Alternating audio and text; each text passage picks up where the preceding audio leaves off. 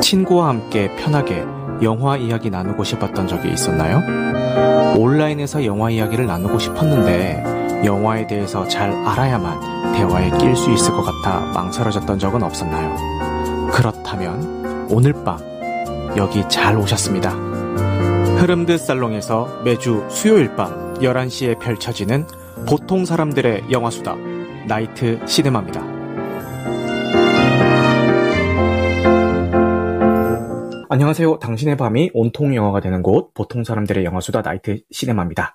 2009년 혁신적인 기술력으로 신드롬을 일으키면서 월드와이드 역대 흥행 순위 1위를 기록하고 있는 아바타의 후속편 아바타 물의 길의 스포일러 감상 후기 토론회를 진행을 해보겠습니다. 오늘 방송에서 언급되는 영화 기본 정보와 스토리의 출처는 나무 위키와 다음 영화임을 밝혀드립니다. 스포일러 감상오기 토론회는 매주 수요일 밤 11시에 오디오 토론 플랫폼인 흐름드 살롱에서 진행이 되고 있고요. 오픈되어 있는 온라인 공간에서 진행되는 만큼 누구나 참여하실 수가 있습니다. 단 캐스트로 청취하시는 분들은 온라인 녹음의 특성상 스피커분들의 환경에 따라서 음질 차이가 발생할 수 있다는 점 양해 말씀 부탁드리겠습니다. 그리고 바쁘신 분들은 1.2배속이나 1.25배속으로 청취하실 것을 권장드립니다. 추천과 구독은 큰 힘이 되니까요. 잘 부탁드리겠습니다.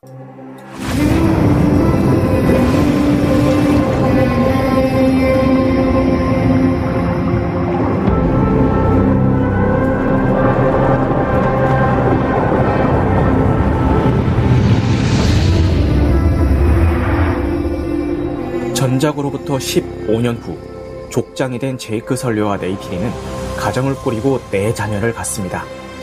그러던 중 인류가 대규모 우주선단을 이끌고 다시 판도라로 돌아오고 이번에는 어놉탄륨 채굴이 아니라 죽어가는 지구를 버리고 판도라로의 완전한 이주를 목적으로 개발과 침공을 준비합니다. 마일스 쿼리치 대령의 백업된 인격을 이식받은 아바타와의 마찰 끝에 제이크 설리는 가족과 함께 숲을 떠나 해안가를 삶의 터전으로 하는 맥케이나 부족으로 피난을 떠나게 됩니다. 이곳에서 제이크 설리는 판도라와 가족을 지킬 수가 있을까요? 영화 아바타 물의 길입니다.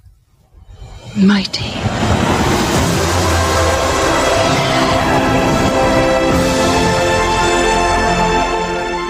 지금 소대리님이 영어도 잘하는 판도라인들이라고 하시는데 맞아요. 그, 그 나비족 언어가 있는데 이 영화의 설정상 그 제이크 설리가 거기에 자리 잡은 지 15년이라는 세월이 흘렀잖아요. 그래서 그 15년 동안 영어가 그 판도라 행성에 많이 전파가 된 어, 그런 설정이라고 하더라고요. 저도 보면서 아니 어떨 때 나비어를 쓰고 어떨 때 영어를 쓰는 거지 이게 되게 좀 궁금했는데 그냥 뭐 두 가지의 언어를 그냥 뭐 자기 입에서 나오는 대로 이렇게 어떻게 저렇게 쓰고 있다. 요 정도로 이해를 하면 될 것 같습니다. 네, 나비족들도 이제 야나두를 야나두를 하지 않았을까.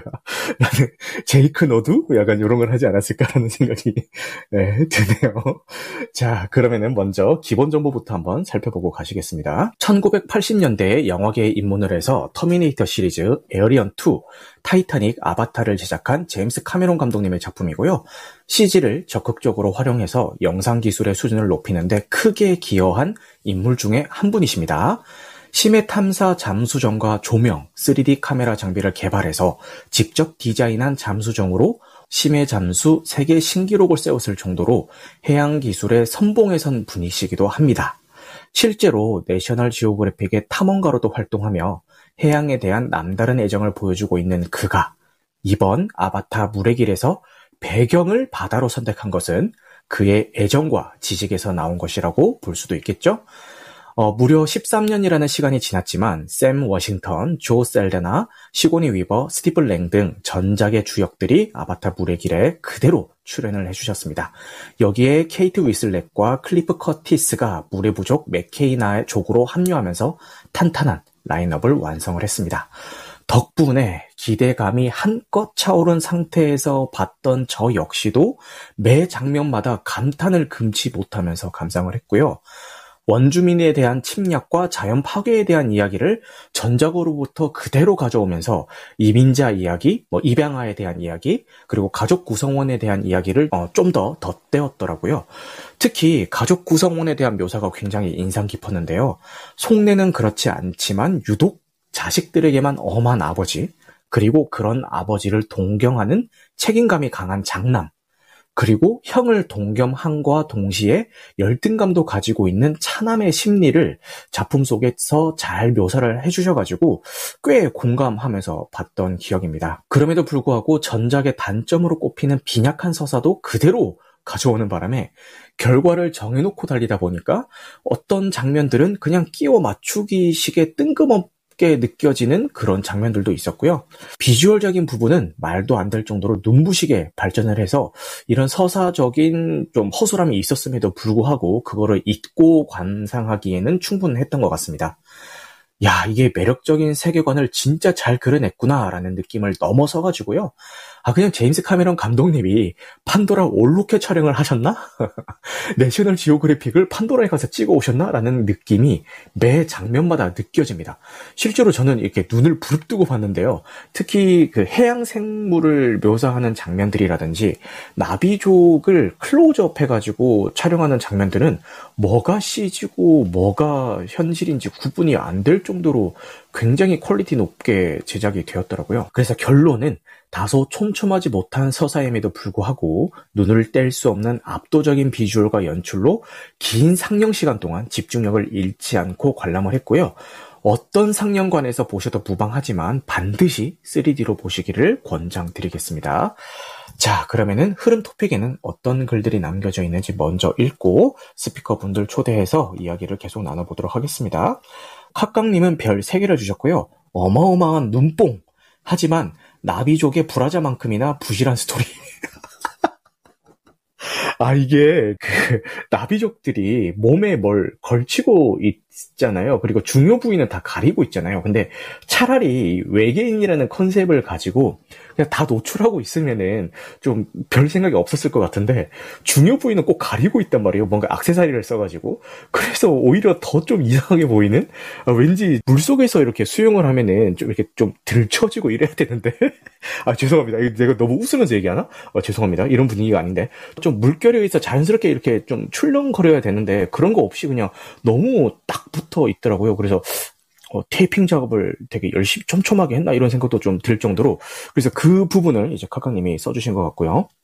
그 다음에 룰루랄라님은 별 다섯 개를 주시면서 깔끔하고 세련된 영상미, 전율이 흐르는 몰입감, 재미와 탄탄한 스토리까지 꼭 극장에서 봐야 할 웅장한 영화라고 남겨주셨습니다. 그리고 디킴님께서는 별 0.5개를 주시면서 별 다섯 개 아닙니다. 0.5개입니다. 0.5개를 주시면서 누가 CG 티 안 난다고 한 거야. 이럴 거면은 애니메이션이 더 좋을 듯이라고 남겨주셨습니다. 그 다음은 오양님께서는 blue 바다의 blue 아바타의 blue한 스토리라고 남겨주셨는데 여기서 blue한 스토리라는 건 blue가 좀 우울하다 이런 뜻도 있잖아요. 네, 그죠? 그런 거를 남겨주신 것 같아요. 그리고 흐름의 대표님이시죠. 김동현님께서는 어, 뭔가 전체적으로 태보한 느낌적인 느낌입니다. 라고 하면서 별 3개를 주셨고요. 내가 누군지 아쉬우님은 별 3개를 주시면서 너무 기대를 했네요. 라고 남겨주셨습니다. 그리고 나사님께서는 별 4개를 주시면서 감독의 후속편에 대한 강한 열정이 느껴집니다. 그래서인지 정리가 안 된 서사에 많은 사람들이 실망한 것 같아요. 3시간이 3분 같다라는 말에 콜라 가지고 간 내 자신을 반성합니다. 리클라이너관 예매한 거는 칭찬합니다.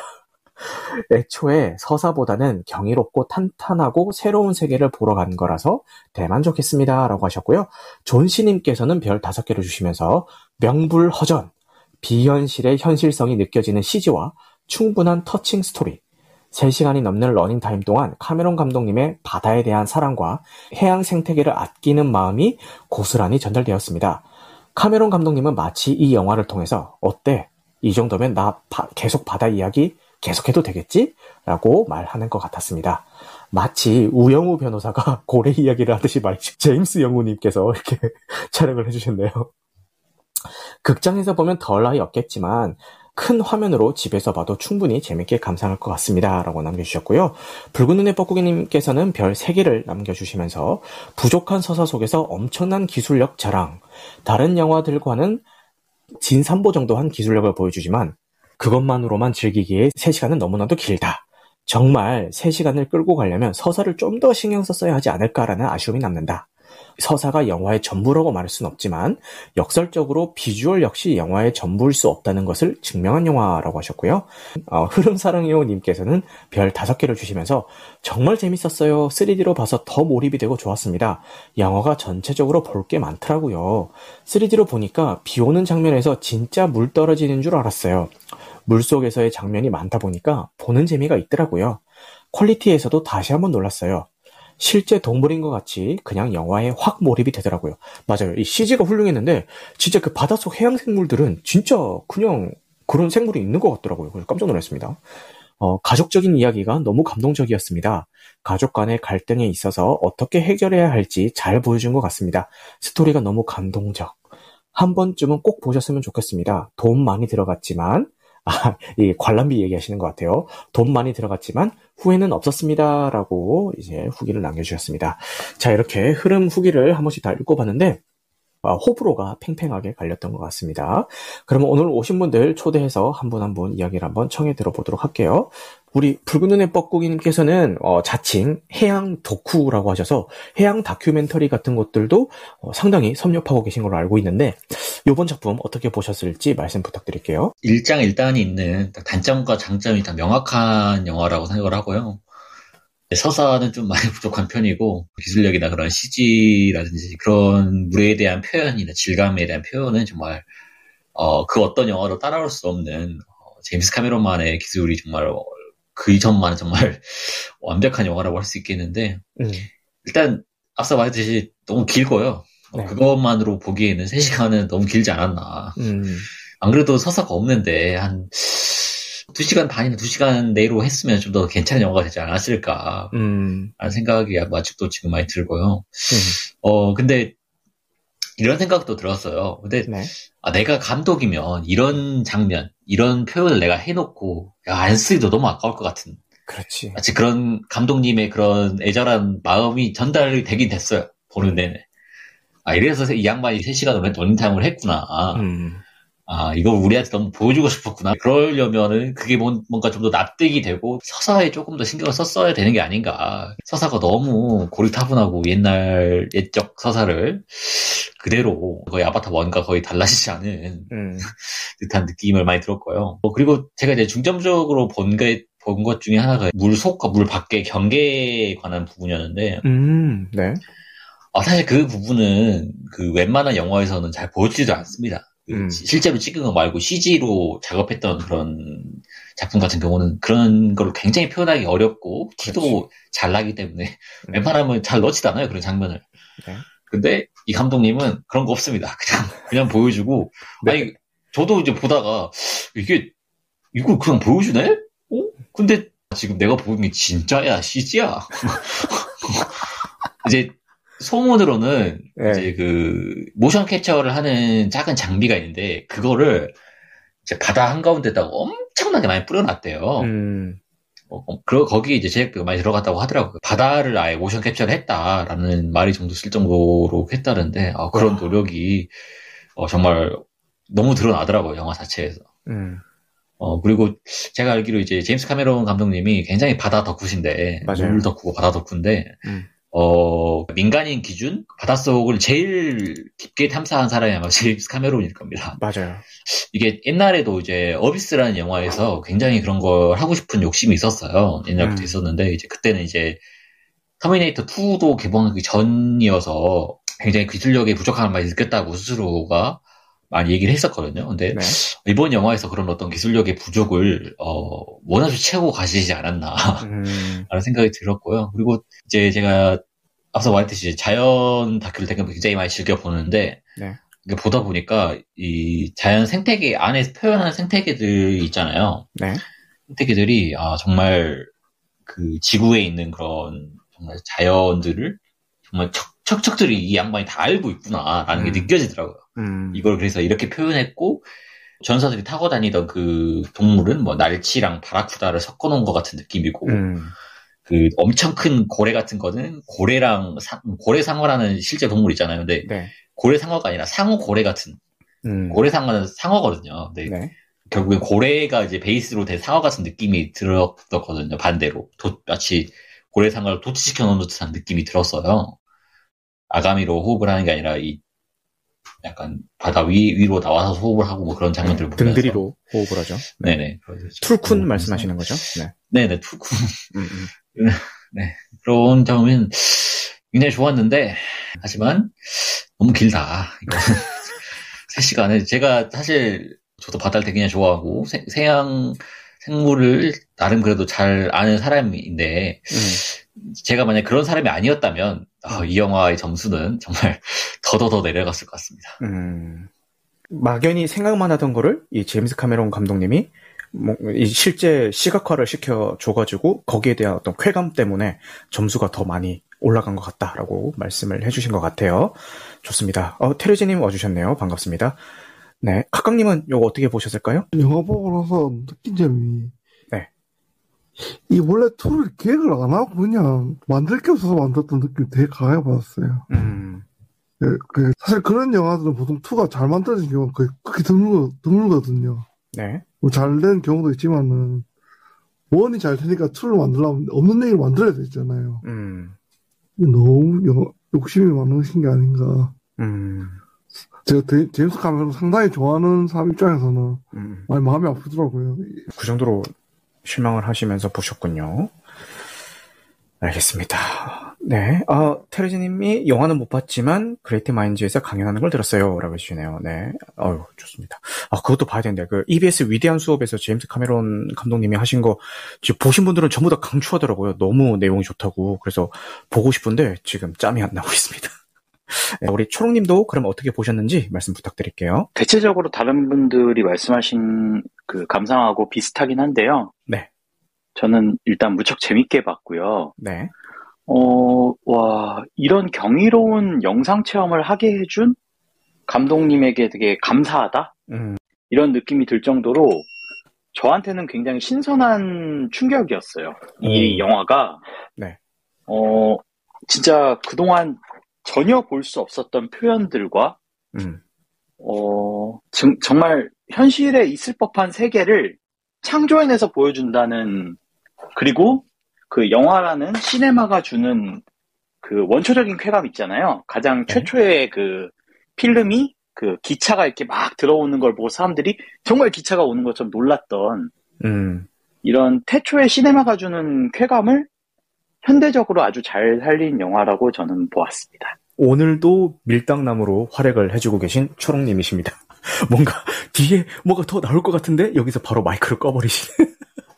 이제 아 진짜 초롱님 감사합니다. 나사님은 이거 어떻게 보셨을까요? 저는 굉장히 재밌게 봤고요. 음. 어 우선 영화가 길다는 거에 대해서는 저도 반박할 여지가 없는 게 저도 리클라이너가 아니었으면 음. 이 영화를 그렇게 오랫동안 앉아서 보기 힘들었을 것 같아요. 네. 어, 근데도 그 3시간이라는 시간이 그렇게 길다는 느낌 없이 음. 어, 사, 뭐, 어떤 분들은 3시간이 3분처럼 느껴졌다고 하는데 3분 오버가 한 30분처럼 느껴질 정도로 되게 현란한 게 너무 좋았어요. 네. 어, 너무 좋았고 그리고 사람들이 뭐 서사가 약하다고 하는데 이게 모르 저는 5편까지를 예정을 하고 만든 영화기 때문에 네. 그거를 위한 떡밥 을 음. 던지는 그렇기 때문에 그 서사가 되게 얼기설기하다는 게 아닌가? 라는 음. 생각을 했고 네. 이게 어쨌든 성장 성장 서사잖아요. 맞아요. 그렇기 때문에 어디서도 많이 봤을 법한 플롯인데 이렇게 성장 서사가 먼저 기본 토대를 만들어 놓고 나중에 어떻게 풀어갈지에 대한 기대감을 좀 더 높여준다고 생각을 해서 음. 저는 서사 부분에서도 되게 만족스럽게 본 영화였어요. 자, 이렇게 한번 얘기를 나눠봤는데요. 지금 공통적으로 나오고 있는 얘기는 비주얼적으로는 잘 만들었다는 거에는 아무도 이견을 제시하지 못했지만 서사가 약하다라는 이야기를 뻐꾸기님, 카강님 이렇게 골고루 얘기를 해주신 것 같아요. 근데 지금 카카님이 뭐 1편을 만들 때 2편까지는 고려되지 않았던 것 같다라고 말씀해 주셨는데 어, 뭐 제가 못 찾은 건지 모르겠지만 뭐 고로, 거기에 대한 언급은 없었던 것 같고 근데 한 가지 확실한 거는 2편부터 5편까지의 시나리오는 동시에 작업이 됐고요. 5편까지의 시나리오는 이미 다 나와 있는 상태고 그리고 배우들에게도 이미 시나리오가 다 전달된 상태라고 합니다. 2편 시나리오 따로 전달 줬다가 2편 끝나고 나서 또 3편 전달 줬다가 이 러면은 그 배우들이 연기할 때도 이 캐릭터의 시작과 끝을 모르기 때문에 그 시작과 끝을 아는 아는 상태에서 연기를 했을 때의 그 감정선은 더 다를 것이다라고 판단을 해서 이미 어, 배우들에게는 2편부터 5편까지의 시나리오가 다 전달된 상태라고 하고요. 그리고 아까 뭐 너무 길다 이런 얘기들을 많이 하셨는데 거의 2편과 동시에 작업을 했기 때문에 3편 촬영이 끝난 상태고 지금 4편도 초반부는 어느 정도 촬영이 그 된 상태라고 알고 있어요. 아바타 3가 촬영이 끝났는데 9시간 분량의 러프컷이 나왔고요. 요거를 이제 스튜디오에 제출을 했는데 이 9시간 분량에 대한 CG 작업을 다 하고 난 다음에 편집을 시작하겠다라고 이제 이야기를 했다고 합니다. 근데 이제 뭐 영화가 너무 길다 뭐 이런 얘기에 대해서는 아랑곳하지 않고 이제 그냥 본인만의 마이웨이를 걷고 계신 것 같아요. 근데 뭐, 뭐 2편 개봉했을 때도 3시간 16분인가요? 이건 재생 시간이? 이거 여기에 대해서 이제 질문이 나오니까 이제 그런 대답을 하셨죠. 그 타이타닉이 재생 시간이 길다고 해서 뭐라고 한 사람 아무도 없었다. 뭐 재생 시간이 긴 게 아니라 그 긴 재생 시간 동안 무엇을 채워 넣느냐가 더 중요, 중요한 게 아니겠느냐. 뭐 이런 식의 자신감을 좀 내비치셨어요. 근데 이 영화를 보시면서 그 3시간 넘는 시간 동안 내내 보여주는 경이로운 그 화면에 매료되신 분들은 이 제임스 카메론 감독님께서 하신 인터뷰 그대로 이제 빠져들어서 보신 것 같고 그래도 서사에 조금이라도 신경을 쓰시는 분들은 아 그래도 좀 아쉬운데 라는 생각을 조금 가지고 계셨던 것 같습니다. 어, 테리즈님이 감독님은 스트리밍 쪽도 탐내고 계십니다. 극장에서도 3시간 이상 앉혀 놓으려는 것도 모자라서 집에서도 5시간 이상 감상하게 하는 스트리밍을 생각하고 계신 변태 감독님이십니다. 라고 채팅을 남겨주셨네요.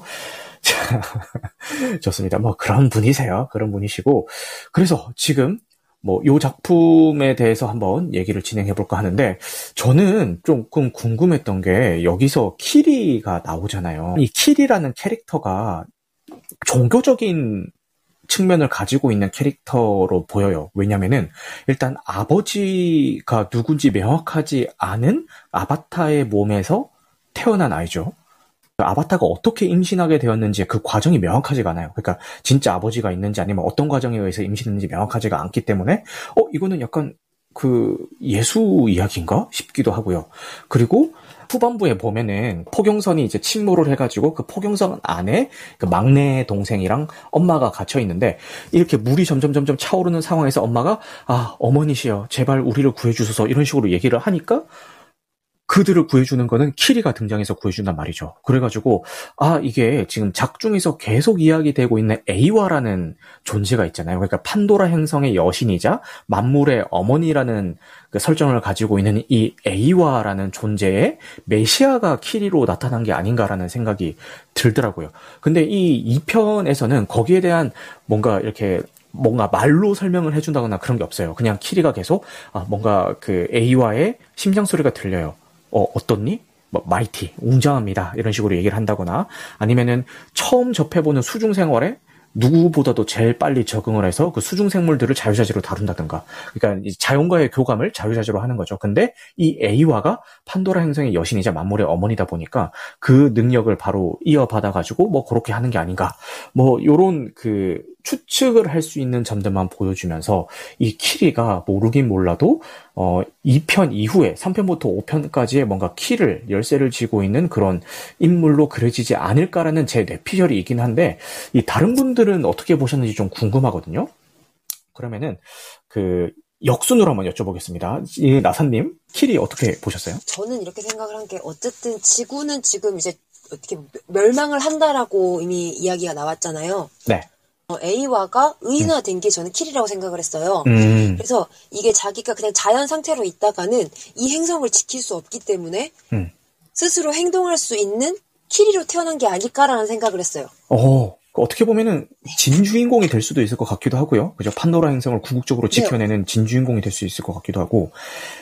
그네 음. 명의 자식 중에 가장 그 서사가 확실하고 뭔가 이야기를 풀어갈 수 있는 캐릭터는 저는 킬이라고 생각을 해서 음. 뭔가 하나 하나의 이야기에서 핵심 인물로 나올 거라는 기대감이 좀 생기더라고요. 음. 네, 알겠습니다. 말씀 감사합니다. 자, 그럼 초롱님은 이 부분에 대해서 어떻게 생각하실까요? 정확하게 나사님이 말씀하신 거랑 똑같은 생각을 했어요. 어, 네. 이게 사실 제임스 카메론이 늘 반복하던 서사 구조기도 하고. 아, 그래요? 네. 이게 뭐 사실 터미네이터 2에서도 거의 동일하잖아요. 음. 여성 혼자서 음. 구세주를 잉태하고 음. 이제 헌신 현신해가지고 이제 세상을 구하는 음. 이런 구조의 이야기를 늘 만들어 왔었고 음. 뭐 이게 굳이 숨기려고 하지도 않았던 것 같아요. 음. 예, 키리가 일단 벌써부터 이제 굉장히 전지전능한 능력을 보여주잖아요. 다른 나비족이 없던 네. 물 속에서 이제 다른 생명체들과 그 USB 꽂아가지고 예, 조종하고 막 이런 네. 것들을 보여주니까 네. 예, 저도 비슷하게 봤는데 네. 사실 여기서 아 살짝 다르게 가야 음. 더 이제 뒷이야기가 궁금할 것 같은데 지금으로서의 오, 키리는 음. 어, 이게 매력적인 캐릭터는 맞는데 네. 너무 읽기가 쉽다고 해야 되나요? 음. 그 비슷한 구조의 뭐 매트릭스의 네오 같은 캐릭터들은 한층 더 복잡하잖아요. 그렇죠. 예, 이 사람을 그 메시아로 봐야 할지 혹은 그냥 프로그램의 일부로 봐야 할지 막 이런 식으로 복잡한 서사를 좀 더 가져온다면 음. 좀더 흥미로운 캐릭터가 될 것 같고 음.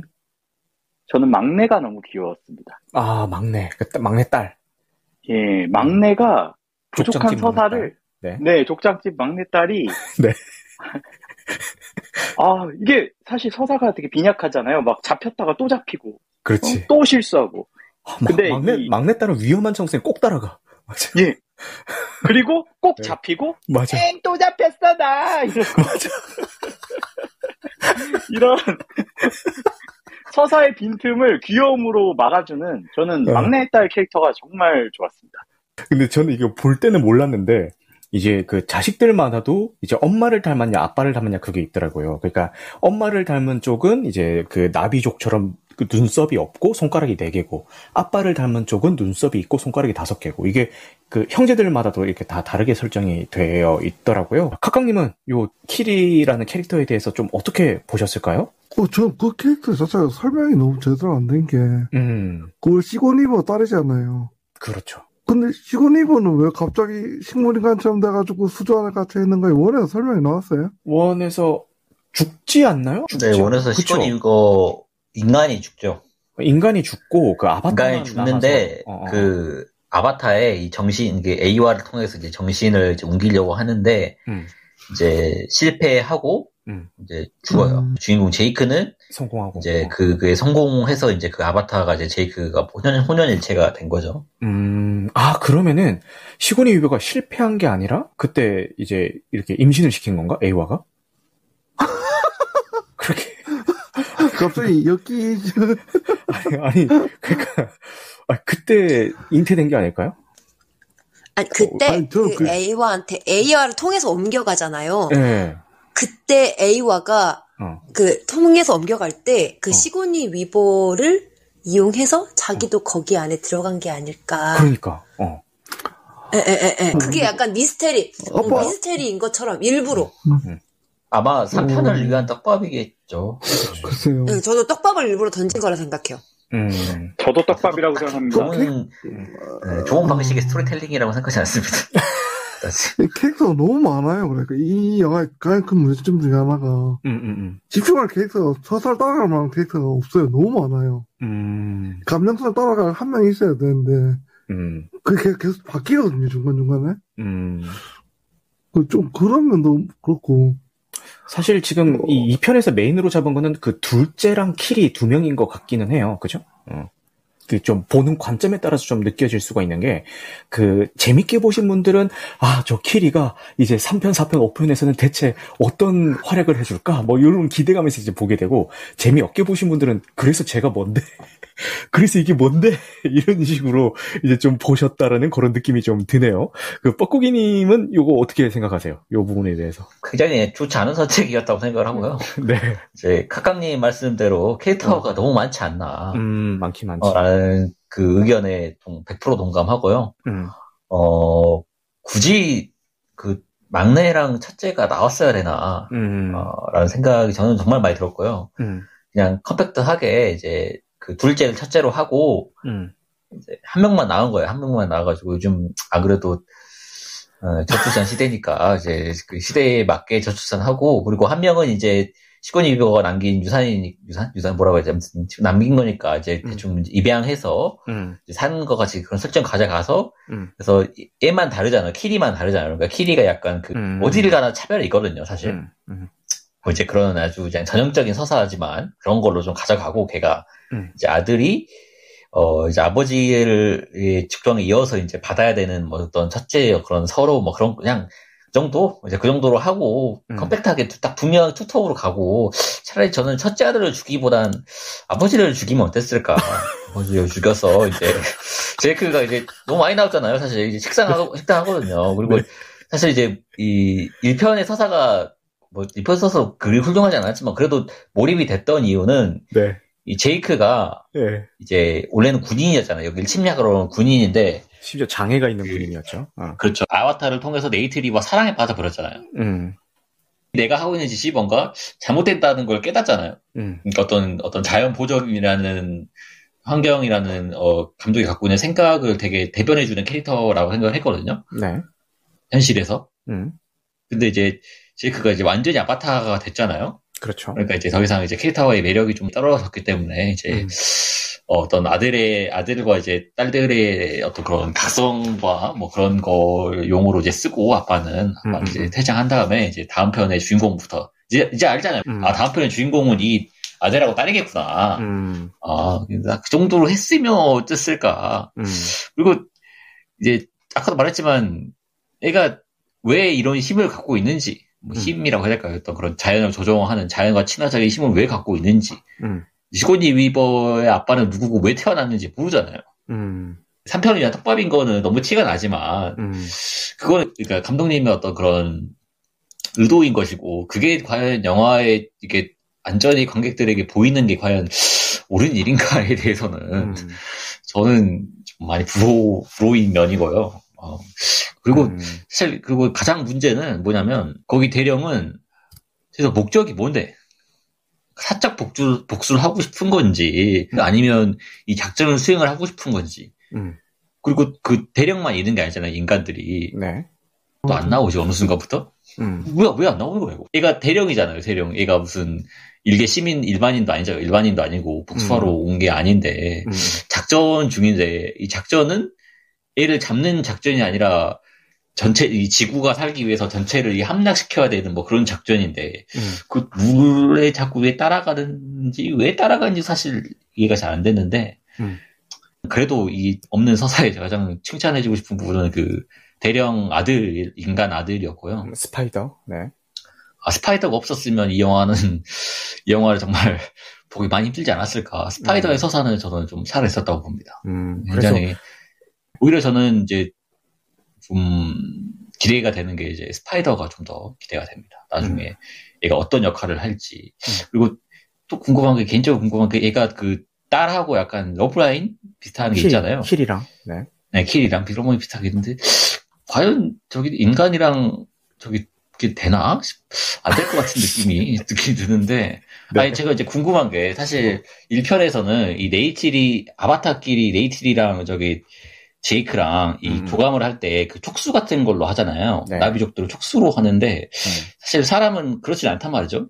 이 둘의 러브라인을 또 나중에 어떻게 풀어갈지 뭐 그 정도는 좀 궁금했습니다. 예. 그래서 그 스파이더가 머리를 그렇게 따고 있는 아, 약간 촉수 모양처럼 하게. 음. 아, 네, 좋습니다. 이 얘기에 대해서 초롱님이 좀 옹호를 하고 싶다고 하시는데 네 말씀 부탁드릴게요. 다들 너무 그 아바타 2에 음. 너무 그 잣대가 좀 음. 높으신 것 같아요. 음. 사실 최근에 저희가 봤던 탑건 매버릭이라는 작품도 네. 아주 뻔하고 일반적인 서사거든요. 음, 그렇지. 근데 이제 굉장히 영상적으로나 뭘로나 이 카타르시스를 제공한 측면이 분명히 있단 말이에요. 음. 그 real action이라는 것을 통해서 네. 아바타가 불호인 이유는 저는 길어서라고 생각합니다. 음.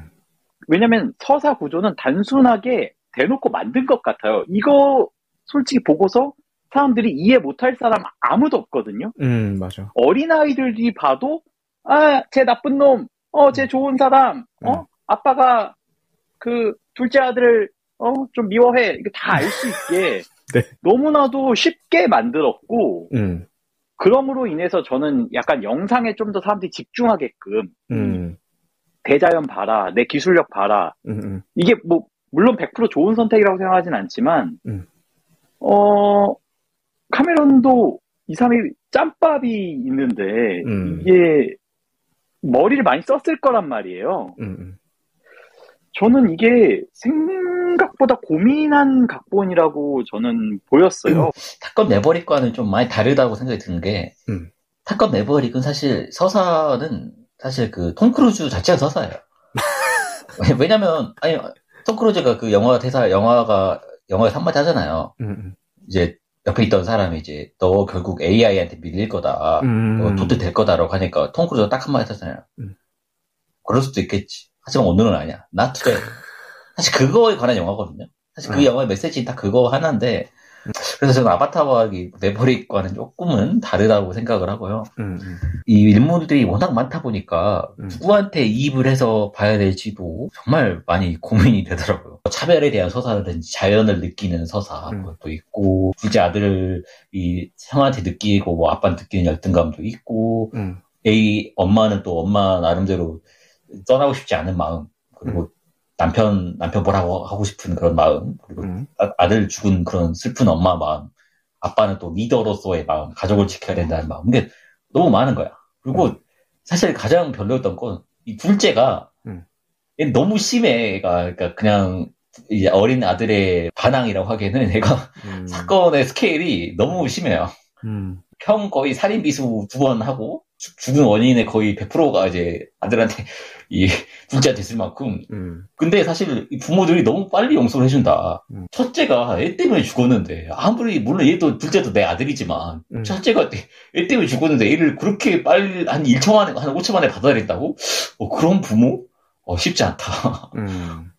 음. 근데 그 말씀하신 것 중에서 그 첫째가 둘째 때문에 죽었다라고는 저는 생 그, 그렇게는 이제 생각을 하지 않거든요. 첫째가 총에 맞은 이유는 둘째를 첫째가 구해준 다음에 우리 이제 가자라고 했는데 둘째가 아 스파이더가 저 안에 있어. 난 두고 갈 수 없어. 같이 구하러 가자.라고 얘기해서 이제 여차저차 이야기가 쭉 진행이 되다가 이제 첫째가 총에 맞게 되는 그런 시나리오로 흘러가는 거잖아요. 원초적인 이유는 뭐냐면 어, 어. 그 고래 구해주겠다고 어. 다 같이 가서 구해주려고 하잖아요. 그러다가 이제 뭐 몇명 잡히고 이제 거기서부터 시작이잖아요. 아. 저는 그래서 이제 계획 때문에 잡혔다고 생각을 합니다. 아 그런 거구나. 첫째가 죽은 거는 음. 저는 그 아빠의 교육관에 문제가 있지 않나 저는 그렇게 보는 편이어서요. 어 어떻게요? 어떤 면에서요? 일단 첫째한테 장남으로서의 책임을 너무 많이 강요하고 아, 늘 둘째를 돌보라고만 했어요. 맞아. 그러면서 둘째는 너무 지나치게 몰아세우고 그러니까 맞아. 아버지에 대한 인정 욕구 때문에 어. 이 친구는 무리를 하게 되고 어. 아빠한테 인정 못 받는 자식의 입장에서 보자면 음. 이게 어느 정도 이해되는 측면도 분명히 있거든요. 서사가 억지는 없어요. 물론 음. 재미없는 서사들이 많이 흩뿌려져 있긴 한데 음. 어, 저는 꽤 자연스럽게 느껴졌습니다. 음, 저도 초롱님처럼 관람을 했고요. 저희 집이 딱고 구조거든요. 제가 장남이고요. 제 남동생이 있는데 저희 부모님이 이제 저희를 대할 때 작중에 나오는 것과 비슷하게 대하셨어요. 그래서 제가 이걸 보면서 더 몰입할 수 있었던 이유가 와 대박이다. 저런 심리를 여기서 이렇게 표현을 했다고 라고 생각을 하면서 확 몰입해서 봤는데 그 아버지가 첫째한테 계속 그 책임 제임스캄에 대해서 계속 강요를 하잖아요. 그 초롱님이 아까 얘기하셨던 것처럼 저희 부모님도 저한테 똑같이 뭐 책임감 그리고 동생을 어떻게 잘 돌봐라 이런 것들 굉장히 강조하시는 편이었고 동생한테도 항상 그 뭐 잘 해주신다곤 잘 해주셨지만 이제 항상 그런 게 있어요. 우리 장남 장남 좀 이런 게 있어가지고 동생은 상대적으로 부모님한테 좀 인정을 못 받는. 그러니까 저는 뭘 해도 아이고 우리 장남 이건데 이제 둘째도 물론 예뻐하시긴 했지만 저만큼의 어떤 리액션 을 안 해주는 약 그런 게 있다 보니까 이제 동생이 저한테 가지는 아 나도 형처럼 되고 싶어라는 그 동경과 동시에 느끼는 열등감 같은 게 제 동생도 저한테 그런 게 좀 있단 말이에요. 근데 그거를 이 아바타에서 똑같이 묘사를 해놓은 거예요. 그래서 저도 아까 초롱님이 말씀하셨던 것처럼 이게 억지라기보다는 저런 환경에서 크면은 어, 충분히 저런 행동들을 할 수 있을 것 같다라는 납득은 있어요. 그러니까 그게 재미 없을 수는 있는데 그렇다고 해서 그게 뭐 좀 자기적이라든가 뭐 그런 건 그런 느낌은 저는 이제 못 받으면서 보긴 했습니다만 이거는 어디까지나 제 개인적인 경험에 의해서 그렇게 좀 받아들여졌던 거고 어, 이해가 잘 안 된다라고 하시는 분들의 입장도 충분히 이해는 합니다. 아까 액션 연출 같은 게 음. 이 제임스 카메론 이름값을 너무 못했다고 생각해요. 음.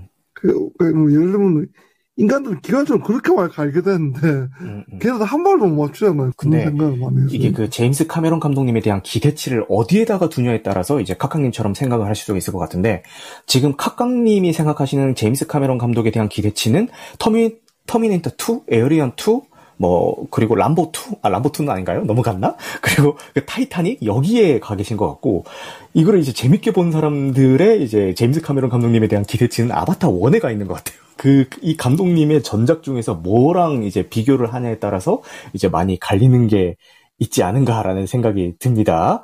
그리고 존시님께서 채팅으로 남겨주셨는데요. 어, 제가 별 다섯 개를 준 이유는 사실 카메론 감독님의 바다에 대한 애정과 시네마에 대한 야망이었습니다.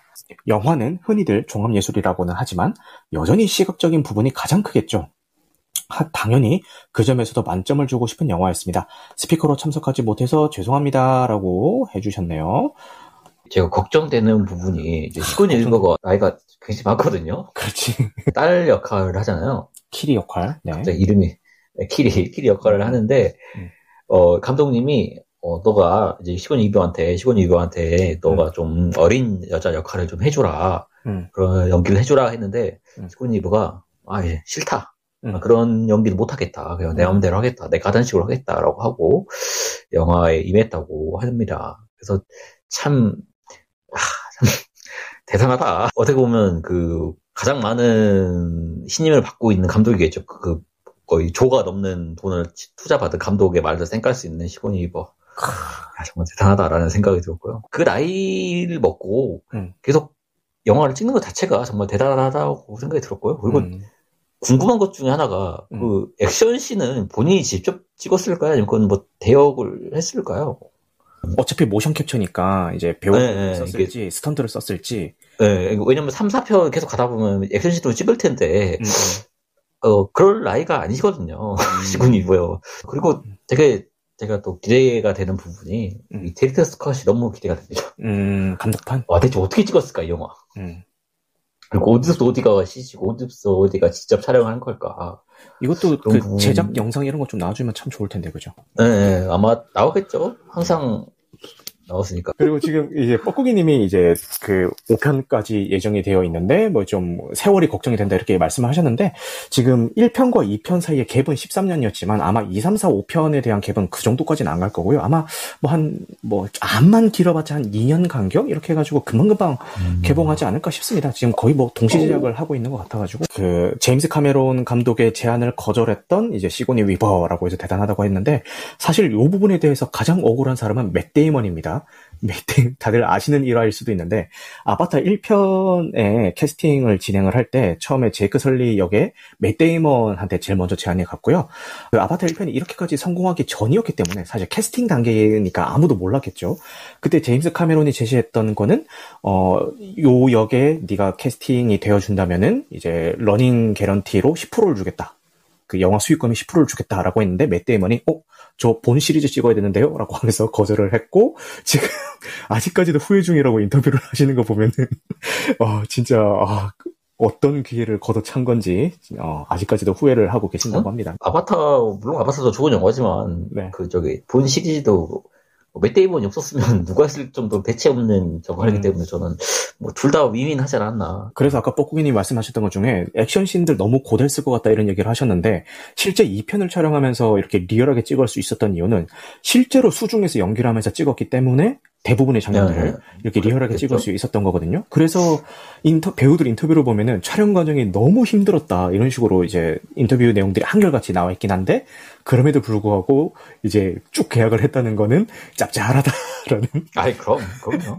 뭐. 그 고통을 감내할 만큼 짭짤하다라는 이야기가 될 수도 있겠죠.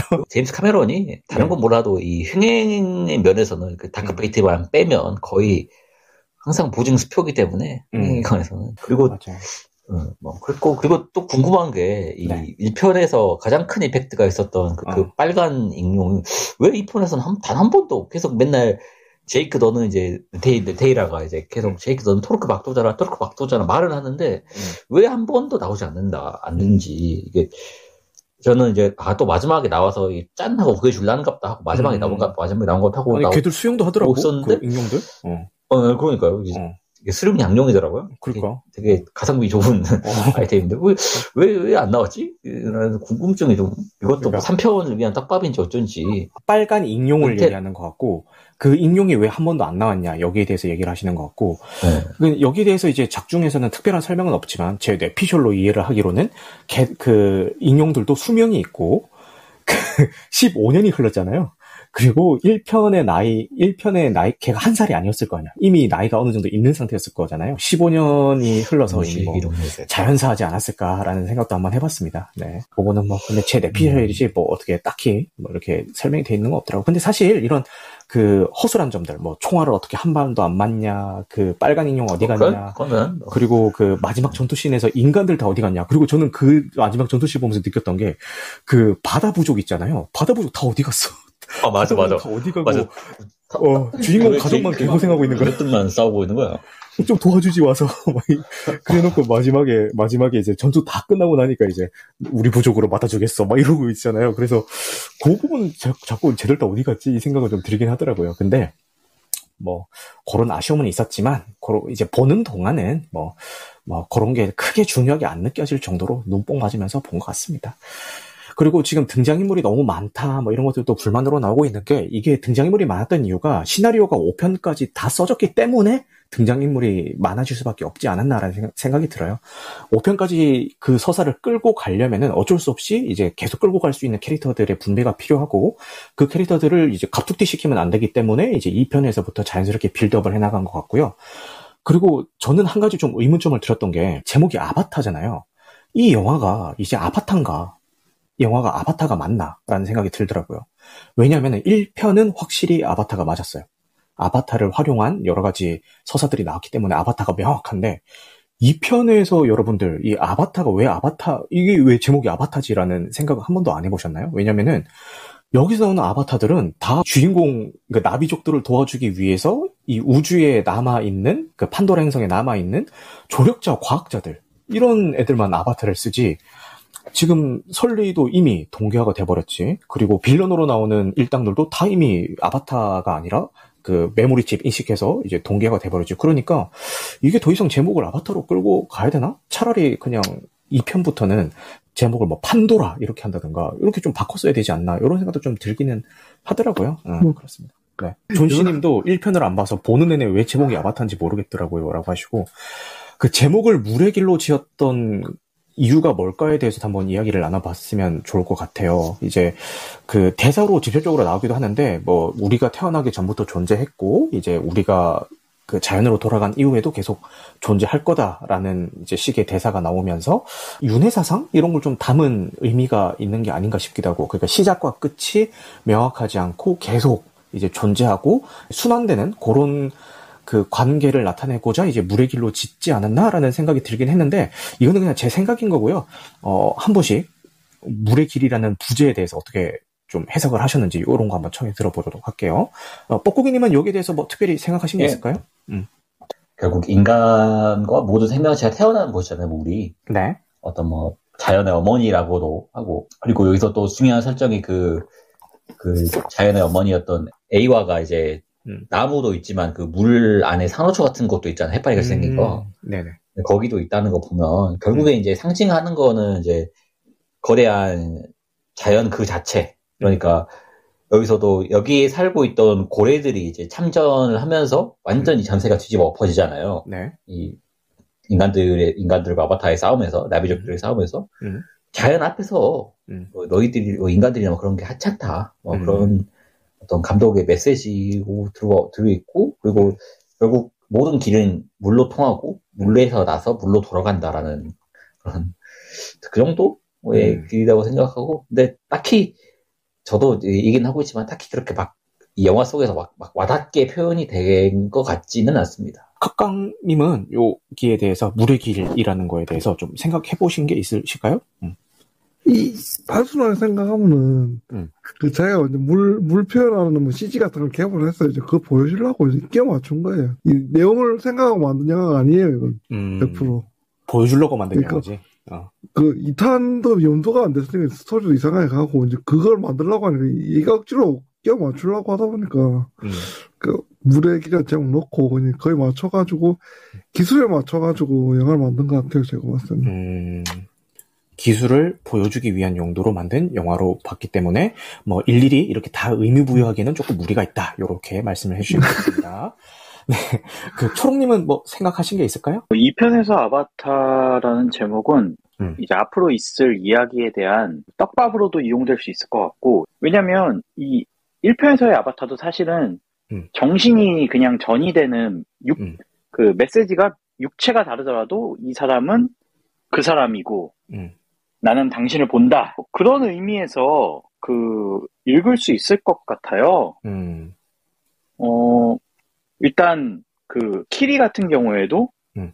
A와의 현신으로도 읽을 수 있고 음. 또는 그 박사님이 부활한 것으로도 볼 수 있고 음. 이제 이런 넓은 의미에서 분신들 자식들 자체를 아바타라고 이야기하는 것이 아닐까. 음. 저는 제임스 카메론 같은 타고난 이야기꾼이 음. 이렇게 끝내지 않을 거라고 봅니다. 음. 당연히 빌드업이고 음. 2편이기 때문에 중간 과정이고 3편까지 이미 만들어 놨잖아요. 그렇죠. 예. 좋은 방식은 아니에요. 하지만 음. 이건 쪼개져 있어요. 분명히. 음. 그래서 저는 앞으로 더 큰 의미를 부여하지 않을까 그렇게 기대해 보겠습니다. 음, 2편만으로 그 전체적인 5편까지 이미 다 그 시나리오가 나와 있는 거를 이제 판단하기에는 조금 이르지 않은가라는 말씀을 해주셨습니다. 아, 감사합니다. 그 다음에 이제 소대가리님은 아직 영화를 못 보시긴 하셨는데 여기에 대해서 꼭 하고 싶은 말씀이 있으셨, 있으시다고 해서 제가 스피커로 초대를 드렸습니다. 어, 소대가리님 어, 하시고 싶은 말씀 있으시면요. 자유롭게 부탁드릴게요. 제 아바타가 음. 힌두어입니다. 힌두어 원래. 음. 신들이 지상에 내려올 때 현신하는 그 형태를 아바타라고 그런 용어를 쓰죠. 그렇죠. 예, 예, 예. 그런 의미가 있는 거고, 음. 전또 그 얘기 듣다 보니까 주인공이 설리더라고요, 설리. 맞습니다. 예, 설리가 영어 표현으로 이제 더럽혀진다, 안 좋게 된다라는 의미가 있잖아요. 음. 영어 표현으로 설리라고 하면은 네. 약간 이 사람을 발판으로 뭔가 점점 파괴돼 가지 않을까. 음. 이 세계가 음... 이 행성 자체가 약간 그런 떡밥이 있지 않을까 싶은 생각이 들, 음... 들더라고요. 음... 그 이름이 그냥 괜히 설리로 지은 게 아니라 음. 설리라는 이름 자체가 이제 뭐 이렇게 더럽혀진다, 뭐 이렇게 모욕당한다 이런 의미가 있으니까 음. 이게 어떻게 원래 인간이었잖아요. 그러니까 지구인이잖아요. 그렇죠. 네. 그 지구인으로 인해서 점점 파괴되어가는 어떤 자연에 관한 메타포도 있고 뭐 그렇지 음. 않을까.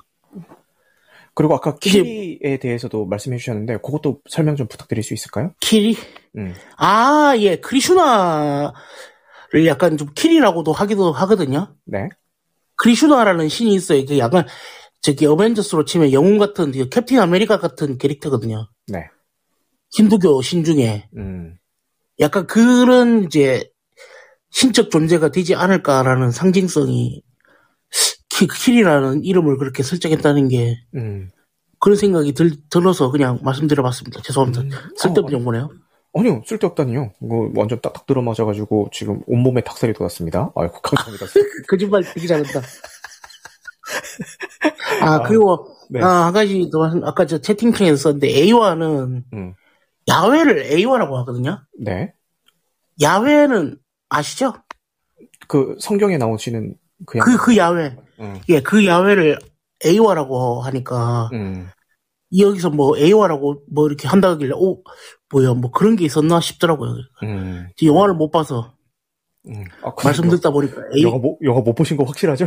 예, 예, 예. 예. 네. 맞습니다. 조신 영화를 A화라고 하죠. 음. 보통 그렇게 읽기도 하니까. 음. 그리고 형제 둘이 나온다 그래서 약간 조금 가인과 아벨 설정인가 뭐 이런 생각도 들더라고요. 음, 어, 그 설정이 어떤 설정인지 좀 간단하게 설명. 그 형이 죽게 되고 그 원인은 결국에는 동생한테 있게 되고. 음. 그로 인해서 이제 그 원래 살던 땅에서 쫓겨나게 되고 음. 인간이라는 어떤 그 굴레 이제 갇혀서 살게 되는 그런 저주와 같은 삶을 살게 되는 운명을 살게 된다 뭐 이런 설정이죠. 와, 근데 만약에 저... 둘째가 음. 그렇게 된다면은 음. 그런 저주받은 운명으로 살아가지 않을까. 뭐 이 3편 4편 나온다면은. 음. 그러면서 점점 인간처럼 점점 타락하게 되는 뭐 그런 이야기도 될 수 있겠죠. 누구보다 이게 만약에 자연에 관한 경고를 메시, 그 메시지로 담고 있다면은 바다와 이 판도라 행성마저도 그런 식으로 파괴되어 가는 이제 뭐 그런 설정이 있지 않을까. 어... 여러분 말씀 듣다 보니까 그런 추측이 들어서 한번 털어보려고 왔는데 다시 내려가야 될 것 같네요. 미안합니다. 쏘리. 아니요. 지금 너무 좋은 말씀 해주셔서 좀 온몸에 닭살이 돋고 지금부터 꽃기호로 이야기하도록 하겠습니다. 아, 아 네, 뻐꾸기님. 아니, 저도 조금 많이 놀란 게, 음. 이, 예를 들면, 이 가인과 아벨이, 음. 이제 저기 누구냐, 아담과 이브의 아들이거든요, 둘 다. 네. 가인이 첫째고 아벨이 둘째인데, 음, 음. 이제 가인과 아벨 스토리는 가인과 아벨이 있는데, 가인과 아벨 둘 다 이제 하나님한테 이제 번제를 드립니다. 번제를 드리는데, 음. 이제 그거를 아벨 것만 하나님이 받아요. 하나님이 받아서 이제 카인이 그걸 시기하죠. 그래서 카인이 아벨을 죽입니다. 카인 같은 경우는 이제 성경 속에서 이제 첫 번째 살인자가 되고 아벨은 첫 번째 사, 망자가 되는 뭐 그런 음. 대충 뭐 그런 스토리인데 네. 인, 원래 있는 얘기예요. 둘째가 맨날 교훈 받으니까 그걸 시기하는 형의 얘기의 원전 같은 느낌인데 음. 어 그렇게 얘기를 듣고 쓰가님 얘기를 들으니까 어 저도 굉장히 설득력이 있고 음. 이 부모 그러니까 저기 제이크랑 그 야담과 이브 가 된다면 아담과 이브 때문에 이제 세상이 멸망, 세상에 죄가 이제 있 게 됐잖아요. 그래서 음. 이제 인간이 죽음을 잊게 된다는 게 이제 성경의 기본적인 스토리인데, 네. 이게 그러니까 아담과 이브 때문에 결국 그 제이크와 그것 때문에 음. 이 세상이 멸망을 판도라 같이 멸망을 한다면 음. 어, 저도 굉장히 설득력 있는 스토리라고 할 수 있고. 음, 오, 지금 약간 의견을 약간 좀 굽히신 겁니까? 좀 희석된 겁니까? 뭐. 어, 네, 굉장히 설득력 있는 말씀이셨습니다. 오, 좋아, 좋아. 죄송한데. 네, 아, 네. 소대가리님부터 네. 말씀해 주세요. 아유, 죄송합니다. 네. 그, 아니, 저기, 행성 이름이 판도라잖아요. 맞아요. 그, 그 그리스 신화에도 보면은, 음. 모든 질병과 이런 게 판도라가 상자를 열면서 시작되잖아요. 네. 그리고 뚜껑을 닫았을 때 그 안에는 마지막 남은 게 희망이라는 게 거기에 담겨 있었고. 네. 그러면 이 행성은 결국에는 비극과 희망이 공존하는 어떤 세계가 될 수도 있겠죠. 음. 이것은 제임스 카메론이 맨날 사실 맨날 하는 얘기예요. 성경 얘기는 음. 그 아까 말씀하셨듯이 뭐 저기 터미네이터도 똑같고 음. 에일리언 2도 똑같고 맨날 이 성경 얘기를 하기 때문에 아마도 이번에도 그렇게 되지 않을까 하는 생각이 음. 강하게 갑자기 드네요. 음, 네. 말씀 듣다 보니까. 아마 이후의 작품들도 다 성경 이야기로 채워나갈 것 같다라는 느낌적인 느낌 느낌? 그렇습니다. 지금 쪼아님께서 계속 완, 그 소대가리님이랑 뻐꾸기님 이야기를 들으시면서 완전 딱딱 맞아 들어가서 온몸에 소름이 돋습니다. 대체 왜 죄송하신 거예요? 이렇게 채팅으로 남겨주셨습니다. 아마 쪼아님도 아직 못 보신 걸로 알고 있는데. 지금 못 보신 소대가리님의 말씀에 못 보신 쪼아님이 소름 돋아가고 있습니다, 지금. 뭐야, 이거. 구조가 이게 뭐야. 자, 오늘 이렇게 아바타 물의 길에 대해서 여러 가지 이야기를 나눠봤는데요. 이게 지금 재미없게 보셔서 아쉬운 말씀을 하시는 분들도 어느 정도의 애정에서 나오는 그런 이야기라는 생각이 좀 들었어요. 물론 재밌게 보신 분들은 덜 나이 없고요.